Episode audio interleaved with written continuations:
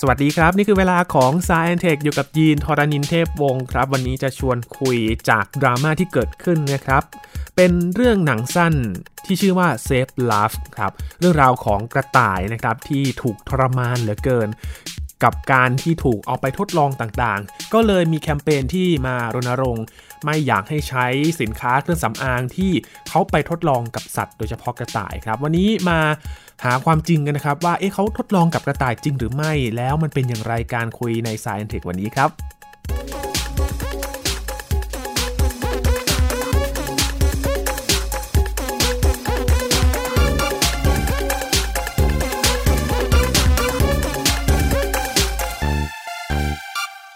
คำเตือนของตอนนี้ครับคุณผู้ฟัง อาจจะมีเรื่องราวที่ค่อนข้างจะหวาดเสียวสักหน่อยนะครับ เพราะว่าเป็นตอนที่เกี่ยวกับการทดลองสัตว์ครับจริงๆ เราเคยคุยกันเรื่องของหนูทดลองนะครับ ถ้าคุณผู้ฟังยังจำกันได้ ว่าทำไมต้องใช้หนูมาทดลองกันแน่ ตอนนี้ก็เช่นเดียวกันครับมาถามกันว่าเอ๊ะทำไมเขาต้องใช้กระต่ายในการทดลองกันนะครับ เรื่องราวมันเกิดขึ้นในกรณีในโซเชียลครับ มีหนังสั้นเป็นแอนิเมชันนะครับ ชื่อว่า Save Ralph ครับ เป็นเรื่องของกระต่ายตัวหนึ่งที่โหหน้าตาโซมมากเลยครับ เพราะมันถูกทรมาน จากการทดลองต่างๆมากมายครับ ก็เลยมีแคมเปญรณรงค์ขึ้นมาครับว่า ยุติการใช้สัตว์มาทดลองกันเถอะ เอ๊ะเขาใช้สัตว์ทดลองจริง ๆ หรือเปล่า ดยเฉพาะกระต่ายเนี่ยจากในหนังเนี่ยเขาทดลองกันจริง ๆ หรือไม่ วันนี้มาหาคำตอบกันครับ คุยกับอาจารย์พงศกรสายเพชรนะครับ สวัสดีครับอาจารย์ครับ สวัสดีครับคุณยีนสวัสดีครับท่านผู้ฟังครับคำถามแรกเลยครับอาจารย์เขาใช้กระต่ายทดลองจริงเหรอครับอาจารย์อ่าจริงครับเราใช้สัตว์เลี้ยงลูกด้วยนมหลายชนิดเลยครับนะอืมในที่นี้อย่างใน Save Ralph เนี่ยก็คือในกรณีที่ทำพวกเครื่องสำอาง หรือแม้แต่สบู่แชมพูอะไรเงี้ยนะของพวกเนี้ย มีการทดลองในสัตว์นะครับอืมนะครับอ่าอาจารย์ทำไมเขาต้องใช้กระต่ายในการทดลองครับ กระต่ายเนี่ยมีความอะไรล่ะ ตอบสนองไวอะครับนะมคือถ้ามันจะระคายเคืองเนี่ยมันจะแสดงอาการได้รวดเร็วกว่าสัตว์อื่นๆนะครับ แล้วก็กระต่ายเนี่ยผิวหนังอะไรต่างๆเนี่ยรู้สึกว่ามันมีความคล้ายของมนุษย์ครับ เพราะว่าสิ่งต่างๆที่เทสกับกระต่ายแล้วเนี่ยพบว่ามันก็ พอจะใช้ผลการทดลองมาใช้กับมนุษย์ได้มากได้เกิน 80%นะครับอืมนะครับคือคือเครื่องสำคือาองถ้าเนี่ยถ้าเรารู้กันเนี่ยคือมันต้องแบบอ่อนโยนมากๆเลยนะครับอาจารย์คือถ้ามันทำให้เกิดแพ้เนี่ยมันก็อันตรายเหมือนกัน แสดงว่าเขาก็เลยเอากระต่ายนะครับ มาทดสอบการแพ้ใช่ครับหรือว่าผลกระทบที่มันเกิดขึ้น ใช่ครับใช่ก็คือทดลองกับกระต่ายมาเนี่ยเพราะว่าอย่างนี้แหละครับมันเหมาะมันเหมาะสมเขาเรียกว่าใช้เป็นตัวแทนมนุษย์ ในการทดลองกับสารเคมีครับนะแต่ว่าสิ่งที่ทำเนี่ยคือมันก็ทำมาประมาณร้อยปีนะที่แบบทดลองกับสัตว์นะครับถ้าไม่คิดถึงเฉพาะเรื่องเครื่องสำอางเนี่ยไอสิ่งต่างๆ ที่เป็นสารเคมีที่เป็นพวกยาหรือวิธีรักษาต่างๆเขาก็ต้องทดลองกับเซลล์ก่อนนะกับเซลล์แล้วก็คราวนี้พอดูเราบอว่าถ้าใส่เข้าไปในสิ่งมีชีวิตแล้วเป็นยังไงเนี่ยเขาก็จะทดลองกับสัตว์ก่อนดูว่ามันมีอันตรายอะไรหรือเปล่า เพราะฉะนั้นสัตว์ทั้งหลายที่ก็จะเป็นตัวที่ถูกพวกเราชาวมนุษย์เนี่ยจับมาเป็นตัวทดลองเพื่อเพิ่มความปลอดภัยสำหรับเผ่าพันธุ์มนุษย์นะทุกปีก็ทำอย่างนี้เนี่ยกับสัตว์เยอะจำนวนเยอะนะครับ หลักๆเป็นหลักหลายแสนถึงเป็นล้านขึ้นกับว่าชนิดอะไรนะอืมโดยที่อันดับหนึ่งก็คืออย่างที่เราเคยคุยกันไปคือหนูอะหนูก็อ่าโดนเยอะที่สุดนะครับ มันก็เป็นร้อยคือๆปีพอๆกันเลย ใช่ใช่เยอะเลยนะครับ พอมาถึงระดับ อุตสาหกรรมที่เกี่ยวกับความงามอย่างเงี้ยก็จะใช้กระต่ายเยอะเมื่อเทียบกับสัตว์อื่นๆ แต่เขาก็ใช้หนูด้วยนะ คือตอนตั้งแรกก็มีหนูมีอะไร แต่ว่ากระต่ายก็ใช้แหละอืมแต่คราวนี้เวลาผ่านมาเนี่ยมันก็เริ่มมีวิธีทดสอบแบบอื่นๆมากขึ้น แล้วก็มีฐานข้อมูลว่าสารเคมีต่างๆ ที่ใช้ใช้เนี่ยมันมีอะไรที่ปลอดภัยกับมนุษย์แล้วบ้างพอมีความรู้พวกนี้เนี่ยมันก็เริ่มมีความเห็นและเข้าใจเพิ่มขึ้นว่า เอ๊ะ จริง ๆ เราอาจจะไม่ต้องใช้การทดลองทดสอบกับสัตว์พวกนี้แล้วนะ เพราะว่า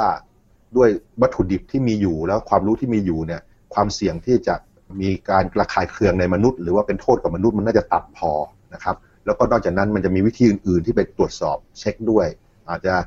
ตรวจสอบด้วยเซลล์ต่างๆ หรือว่าตรวจสอบในเซลล์ของมนุษย์ที่เซลล์สัตว์ไปเพาะ หรือว่าเอาเซลล์มนุษย์ไปเพาะ หรือว่าให้คนเนี่ย ไปเป็นอาสาสมัครมาทดสอบให้นะครับ หรือว่าในไฮเทคมากๆก็คือ มีการจำลองในคอมพิวเตอร์อะไรกัน ซึ่งอันนี้ยังยังไกลอยู่ แต่ว่ามันเริ่มมีวิธีต่างๆ ที่มาทดสอบแล้ว แล้วก็น่าจะทำให้ความจำเป็นมันลดลงนะครับอืมคราวนี้เนี่ยมันก็จะมีวิธีทางที่ไม่ต้องไปใช้สัตว์ต่างๆ เนี่ยเอามาทรมานถ้าพูดตรงๆเลยนะครับ มันก็คือครับการเอาสัตว์ต่างๆ มาทรมาน เพราะว่ามันมีกรณีที่ พอเอากระต่ายไปทดลองแล้ว เห็นว่าต้องเอาสัตว์เนี่ยฆ่าเลยเหรอครับ อาจารย์ สัตว์เหล่านี้ก็ตายตอนจบหมดนะครับนะ มันก็เป็นอะไรล่ะ เป็นวิธีการดูแลสัตว์ทดลองอะนะ ก็คือพอจบขบวนการทดสอบอะไรเงี้ยก็ทำให้มันหลับแล้วหลับไปแล้วก็ไม่ตื่น ก็อืมตายไป แต่ทั้งนี้ทั้งนั้นต้องบอกก่อนนะครับว่าไอ้วิดีโอ Save Ralph เนี่ยมันเป็นหนังที่ พยายามเร้าอารมณ์คนดูนะ ให้มาช่วยกันเปลี่ยนกฎหมายทั่วโลกอ๋อนะเพราะฉะนั้นไอ้สิ่งที่เราเห็นในวิดีโอเนี่ยมันก็จะดูให้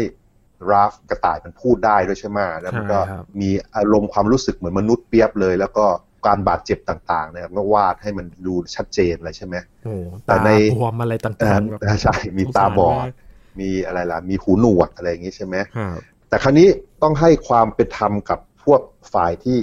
ต้องทำการทดลองกับสัตว์ด้วยนะอืมนักวิจัยเหล่านี้เนี่ยเขาก็ไม่ใช่คนซาดิสอะไร ไม่ใช่แบบต้องการทรมานสัตว์อะไรนะครับคือขบวนการที่ทำการทดลองกับสัตว์เนี่ยประเทศทั่วโลกทุกประเทศทั่วโลกรวมถึงในประเทศไทยด้วยเนี่ยหรือแม้แต่ในประเทศจีนซึ่งมีการถูกโจมตีเนี่ยการทดลองกับสัตว์เนี่ยมันมีมาตรฐานที่สูงพอสมควรเลยล่ะนะทุกคนนะเห็นใจว่าเอ่อเราต้องทำ ใช้สัตว์ที่จำนวนน้อยที่สุดเท่าที่เป็นไปได้ครับแล้วก็ทุกการทดลองเนี่ยมันต้องดูว่าความจำเป็นต้องใช้สัตว์หรือเปล่า แล้วก็มีว่าสิ่งที่ต้องทำกับสัตว์ต่างๆ ระหว่างระหว่างทำการทดลองเนี่ยมีอะไรบ้าง ถ้าสัตว์มันมีแสดงอาการแบบทรมทรมานเจ็บปวดเนี่ยเขาก็จะมาให้หลับไม่ไม่ทรมานไปเลย หยุดเหมือนกัน มันมีข้อตกลงเหล่านี้ เพื่อจะลดการทรมานให้มากที่สุดนะนะแล้วอีกอย่างหนึ่ง สัตว์เหล่านี้เนี่ยมันเป็นสัตว์ทดลองซึ่งถูกเพาะพันธุ์แล้วก็ราคาไม่ถูกเลยนะนะหนูก็ตัวละเกือบเกือบพันนะนะอืมแล้วก็อย่างกระต่ายก็ตัวเป็นหมื่นใช่ไหมโอ้โหเพราะฉะนั้นเพราะสัตว์สัตว์พวกนี้เป็นสัตว์ที่เพาะพันธุ์ขึ้นมาเขาตรวจสอบความบริสุทธิ์ของสายพันธุ์อะไรต่าง ๆ เพื่อว่าจะได้ผลจากการทดลองจะได้อ้างใช้อ้างอิงได้นะครับ มันไม่ใช่แบบว่ามีสัตว์มีหลาย ๆ ประเภทมาก ๆ จนไม่รู้ว่าผลนี่มันผลจากยาหรือเปล่าอะไรเงี้ยนะคือสัตว์ทดลองเหล่านี้ราคาสูง เพราะฉะนั้นเขาจะไม่ใช้พร่ำเพรื่อหรอกนะเขาก็ไม่อยากจะให้มันเจ็บปวดเกินความจำเป็นนะอืมก็พยายามทำให้เจ็บน้อยที่สุดนะเอางี้ดีกว่า ในหลาย ๆ กรณีเนี่ยนักทดลองเขาก็รักสัตว์นะ คือเขาก็เศร้าเวลาสัตว์ต้องตายอะไรอย่างเงี้ยแต่มันทำไงได้ล่ะ อีกอันหนึงคืออย่างในวิดีโอที่เขาบอกว่าเพื่อน ๆ ของราฟเนี่ยพอถูกการทดลองอันหนึง แล้วก็ต้องถูกส่งไปทำการทดลองอีกอันหนึงอะไรไปเรื่อยครับๆจนกว่าจะตายเนี่ย มันมันก็จริงมันเป็นอย่างนั้นจริงๆเพราะมันอย่างแรกคือ ถ้าเกิดทำการทดลองบางส่วนแล้ว เสร็จแล้วแล้วทำยังไงเขาก็จะใช้ตัวเดิมเนี่ย ถ้าเกิดมันมีระบบอื่น ๆ ในร่างกายที่ใช้ทดลองต่อได้เขาก็ทดลองกับตัวนี้นั่นแหละ แต่ตอนนี้ต้องจำไว้ก่อนว่า ถ้าสัตว์มันเกิดป่วย แล้วก็แสดงอาการทรมานเนี่ยเขาจะไม่ค่อยจะให้มันทรมานอยู่นานๆหรอก อันนี้คือสิ่งที่นักทดลองนักวิจัยพยายามทำนะครับ แต่ว่ามาดูในกรณีของเครื่องสำอางอย่างเงี้ย มันก็มีคำถามว่าเฮ้ยมันจำเป็นจริงหรือเปล่าที่ต้องใช้สัตว์ใช่ไหมนั่นสิครับคือเออถ้ามันแต่ไม่ทดลองกับสัตว์ แต่ว่าครับมันก็ต้องเพื่อความปลอดภัยของมนุษย์ที่ใช้ด้วย คือแน่นอนใช่ครับว่าผลิตภัณฑ์เครื่องสำอางเนี่ยมันก็มีสารต่างๆมากมายเลยนะครับ อาจารย์เขาจะไปทดลองอย่างอื่นยังไงได้ครับ อาจารย์ ก็มีการทดลองปลูกเซลล์นะครับ คือเอาเซลล์สัตว์เนี่ยเซลล์สัตว์หรือเซลล์มนุษย์ มาสร้างเขาเรียกเป็น organoid คือแบบว่าเป็นแบบว่าอวัยวะเล็ก ๆ คือ มันไม่เป็นอวัยวะจริงๆหรอกแต่ว่าทำงานคล้ายๆอวัยวะต่างอืมๆเช่นเป็นระบบผิวหนังเซลล์ผิวหนังอะไรอย่างเงี้ยนะครับเอ่อเลี้ยงไว้ แล้วก็ทำการทดลองกับไอ้พวกนี้แหละเซลล์ที่เลี้ยงขึ้นมานะครับอย่างในประเทศไทยก็มีนะครับ ในประเทศไทยที่สวทชเนี่ยไบโอเทคเนี่ยมีห้องแลบให้ทำการทดลองประเภทนี้ได้นะครับเขาเรียกว่าวิธีทางเลือกทดแทนการทดลองในสัตว์ มีเนื้อเยื่อจำลองผิวหลังชั้นนอกมาให้ทดสอบนะเพราะฉะนั้นเครื่องสำอางอะไรเนี่ยสามารถทดสอบกับพวกอย่างนี้ได้เป็นเบื้องต้นนะครับทางนี้ก็ทำมาประมาณหลายปีแล้วเกือบสิบปีแล้วนะครับเพราะฉะนั้นจะว่าไปถ้าเรื่องเกี่ยวกับเครื่องสำอางเนี่ยก็น่าจะพอทำกับพวกพวกนี้ได้ อันที่สองก็คือมีคนมาอาสาสมัครมาทดลองเลยเหมือนเหมือนอาสาสมัครวัคซีนอะใช่ไหมครับสมมุติเราสร้างยาใหม่สร้างอะไรมา แล้วก็ทดสอบกับสัตว์ก่อนแล้วก็ทดสอบกับคนทดสอบไอ้นี่ก็เหมือนกัน สมมุติว่ามีเครื่องสำอางใหม่ แล้วก็ทดสอบกับคน ถ้าเกิดคนมาอาสาสมัครรับเครื่องสำอางนั้นไป ก็มีอย่างนั้นเหมือนกันครับ แล้วก็ในระดับในอนาคต ตอนนี้เรากำลังพยายามสร้างแบบจำลองหรือโมเดลของสิ่งมีชีวิตในคอมพิวเตอร์เลยนะ ซึ่งตอนนี้มันยังไม่ค่อยดีเท่าไหร่หรอก แต่ว่ามันก็เติบโตอย่างรวดเร็ว ความรู้ด้านนี้เติบโตอย่างรวดเร็ว คือเราสร้างแบบจำลองว่าการทำงานของส่วนต่างๆ ในร่างกายเป็นยังไงการทำงานของเซลล์เป็นอย่างไร แล้วเราก็สามารถจะเอามาทำนายได้ว่า สมมุติว่า มีสารเคมีประเภทนี้ใส่เข้าไป มันจะเกิดอะไรขึ้นกับเซลล์ต่างๆ ในแบบจำลองนั้นๆนะก็คือการเรียก simulation ในคอมพิวเตอร์นะครับครับก็ยังพัฒนากันอยู่ เพราะฉะนั้นไอ้สิ่งต่างๆ เหล่านี้ก็คือสิ่งที่จะเป็นทางเลือกในอนาคต แล้วความจริงอะทางเลือกในตอนนี้และในอนาคตนะครับ อีกอย่างหนึ่งคือในเรื่องของเครื่องสำอางเนี่ยเนื่องจากวัตถุดิบของมันเนี่ยค่อนข้างจะเหมือนๆกันนั่นแหละนะมีสารเคมี ไม่กี่ร้อยประเภทอะก็ทดลองมาหมดแล้วนะ เพราะฉะนั้นไอ้ดัตต้าเบสของสารเคมีเหล่านี้มันก็ถูกใช้ได้ ว่าโอเค สารเคมีเหล่านี้มันเรารู้แล้วว่ามันเซฟกับมนุษย์ เพราะฉะนั้นยูก็ใช้พวกนี้แหละมาผสมในแบบต่างๆ กันดีกว่าไม่ต้องคิดมากนะเพราะจริงๆ แล้วเครื่องสำอางต่างๆ มันก็คล้ายๆกันหมดอะตอนจบนะลึกๆมันไม่จำเป็นต้องมานั่งทดสอบกับสัตว์ใหม่หรอกอะไรเงี้ยนะครับแต่ข้อที่มันยังติดอยู่ก็คือ มันมีบางประเทศที่มีกฎหมายว่าเครื่องสำอางถ้าจะใช้กับมนุษย์ก็ต้องทดสอบในสัตว์มาก่อนนะอันนี้ประเทศที่โดนโจมตีมากที่สุดก็คือจีนนะครับใช่ครัแต่บว่าคือจีนเขามีกฎหมายมาตั้งนานแล้วล่ะ ตั้งแต่บอกว่าเครื่องสำอางและสบู่แล้วก็ยาสระผมและอื่นๆเนี่ยถ้าเกิดใช้กับมนุษย์เนี่ยจะต้องทดสอบในสัตว์มาก่อนอืมเพราะฉะนั้นบริษัทที่สร้างเครื่องสำอางต่างๆ ถ้าจะไปค้าขายในประเทศจีน ไปลงห้างขายให้ประชาชนทั่วไปเนี่ยเขาก็ต้องส่งผลการทดสอบในสัตว์ให้ครับนะเพราะฉะนั้นเขาก็ต้องทดสอบในสัตว์ใช่ไหมเมื่อไม่กี่ปีก็มีดราม่านะคือคล้ายๆว่าหลาย ๆ บริษัทเนี่ยเขาไม่ไปทำตลาดในประเทศจีนเลย เพราะว่าจุดยืนของเขาอันหนึงคือเขาไม่ทดลองในสัตว์เขาไม่ไปเบียดเบียนสัตว์ในเรื่องนี้ แต่ว่าเนื่องจากตลาดจีนมันเป็นตลาดใหญ่ใช่ไหมก็มีบางบางยี่ห้ออะก็เปลี่ยนใจ แล้วก็ไปขายในจีน แต่ว่ามีการทดสอบในสัตว์ใช่ไหม งั้นลูกค้าเขาก็บอยคอตอะไรอย่างต่างได้เลยใช่ไหมอืมอ่าแต่ข่าวดีตอนนี้ก็คือในจีนเขาก็เปลี่ยนกฎหมายแล้วนะาคือเราสามารถสมมุติจะเอาสินค้าไปขายในจีน เอาเอาเครื่องสำอางไปขายในจีนเนี่ยสามารถใส่ข้อมูลกรอกหาช่องทางที่แบบว่ามันโชว์ให้ดูแล้วว่ามันมีความปลอดภัยอะไรต่างๆ ครบถ้วนตามมาตรฐาน ไม่จำเป็นต้องทดลองในสัตว์มาก่อนครับนะครับ ยกเว้น ถ้าเกิดใช้กับเด็กและทารกอันนี้อันนี้เขายังยกเว้นไว้หน่อยอืใช่ไหมก็อาจจะเป็นน้ำยาสระผมอะไรของเด็กอะไรเงี้ยเขาไม่รู้เหมือนกันผมก็ไม่รู้ว่าว่ามันบอกถึงระดับไหนนะแต่ว่าตอนนี้เขาเปลี่ยนกฎหมายพวกเครื่องสำอางแล้วล่ะจีนน่ะเขาก็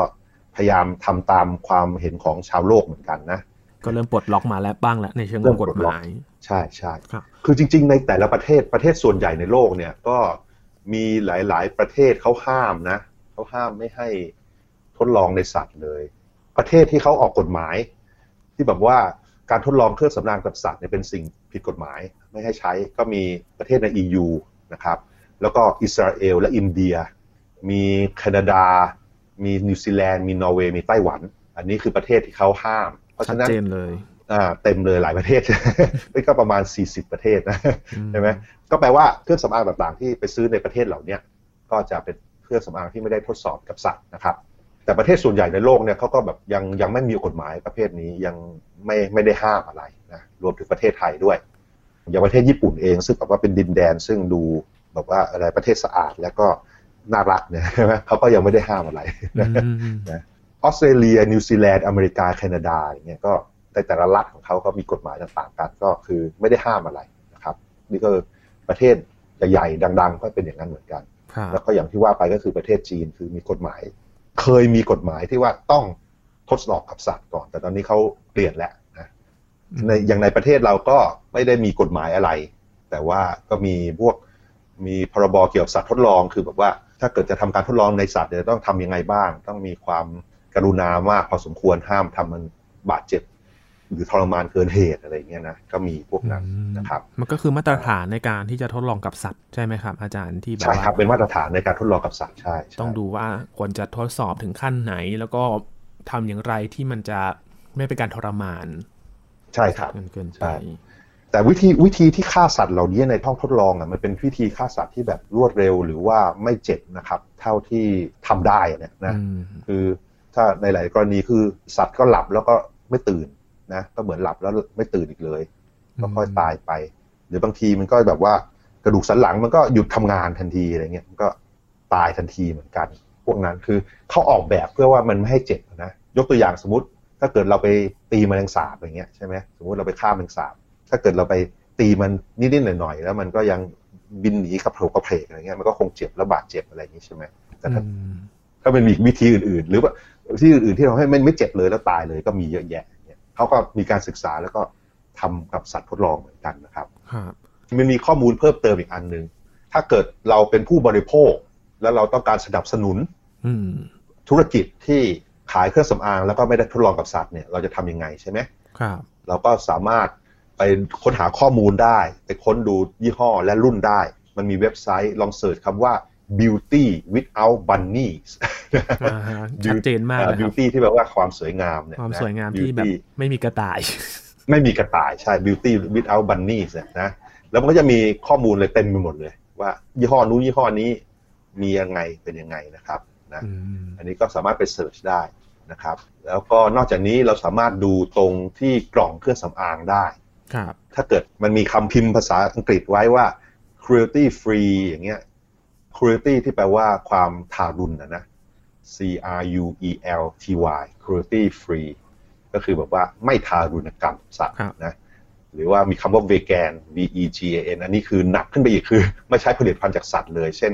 ขี้ผึ้งก็ไม่ใช้โปรตีนจากสัตว์ก็ไม่ใช้อะไรอย่างนี้นะอันนั้นก็เข้มข้นขึ้นไปอีกคือไม่เบียดเบียนสัตว์เลยนะหรือว่าดูว่ามันมีข้อความว่า not tested on animals หรือเปล่า ไม่ได้ทดสอบบนสัตว์นะ หรือว่า no animal testing อะไรเงี้ยนะหรือก็มีลูกกระต่ายมีความสุขเงี้ยไม่มีบางทีมีโลโก้กระต่ายยิ้มกระต่าย happy อะนะอันนั้นแปลว่าเขาบอกว่าไม่ได้ทดลองกับสัตว์นะครับ อย่างในประเทศเราเครื่องสำอางยี่ห้อสีจันทร์ของประเทศเราก็มีพวกนี้นะเขาลองลองไปดูว่าที่กล่องเขาเขียนว่ายังไงนะครับ แต่ว่ายี่ห้อดังๆ ระดับโลกหลาย ๆ อันเขาก็ยังไม่มีนะ อันนี้มันต้องถูกบีบโดยผู้บริโภคอะ ถ้าผู้บริโภคเรียกร้องมากขึ้นเรื่อยๆ เดี๋ยวมันก็จะเปลี่ยนเองแหละ เพราะจริง ๆ ตอนนี้ก็ไม่จำเป็นต้องใช้สัตว์นะมั้งสำหรับเครื่องเครื่องสำอางนะนะอยู่ที่ว่าอันนี้คือความเห็นส่วนตัวผม เพราะว่าส่วนใหญ่เขาก็ขายกันได้ทำกันได้มัน แล้วคนที่ใช้ก็สวยเหมือนกันน่ะใช่ไหมอาจารย์ครับอย่างผลิตภัณฑ์บางตัวที่เขาบอกว่ามันเป็นออร์แกนิก ในความออร์แกนิกของมันเนี่ยมันออร์แกนิกจริงๆไหมครับหมายถึงว่าแบบ มันยังมี สารเคมีผสมอยู่ไหมครับอาจารย์ตอนจริง คืออย่างแรกเนี่ยของทุกอย่างมันเป็นสารเคมีนะครับนะ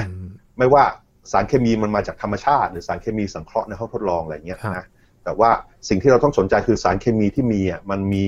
โทษหรือเปล่า แล้วก็มีปริมาณที่พอที่จะเกิดโทษหรือเปล่า อันนี้ต้องเช็คดูครับ แต่ว่าความว่าออร์แกนิกเนี่ยก็คือแบบว่าคล้ายๆเป็นคำที่ทำให้คนที่อ่านมีความรู้สึกดีขึ้น แต่อาจจะไม่ได้มีผลอะไรดีมากกว่าปกตินะ อันนี้ต้องตระหนักไว้ก่อนนะครับ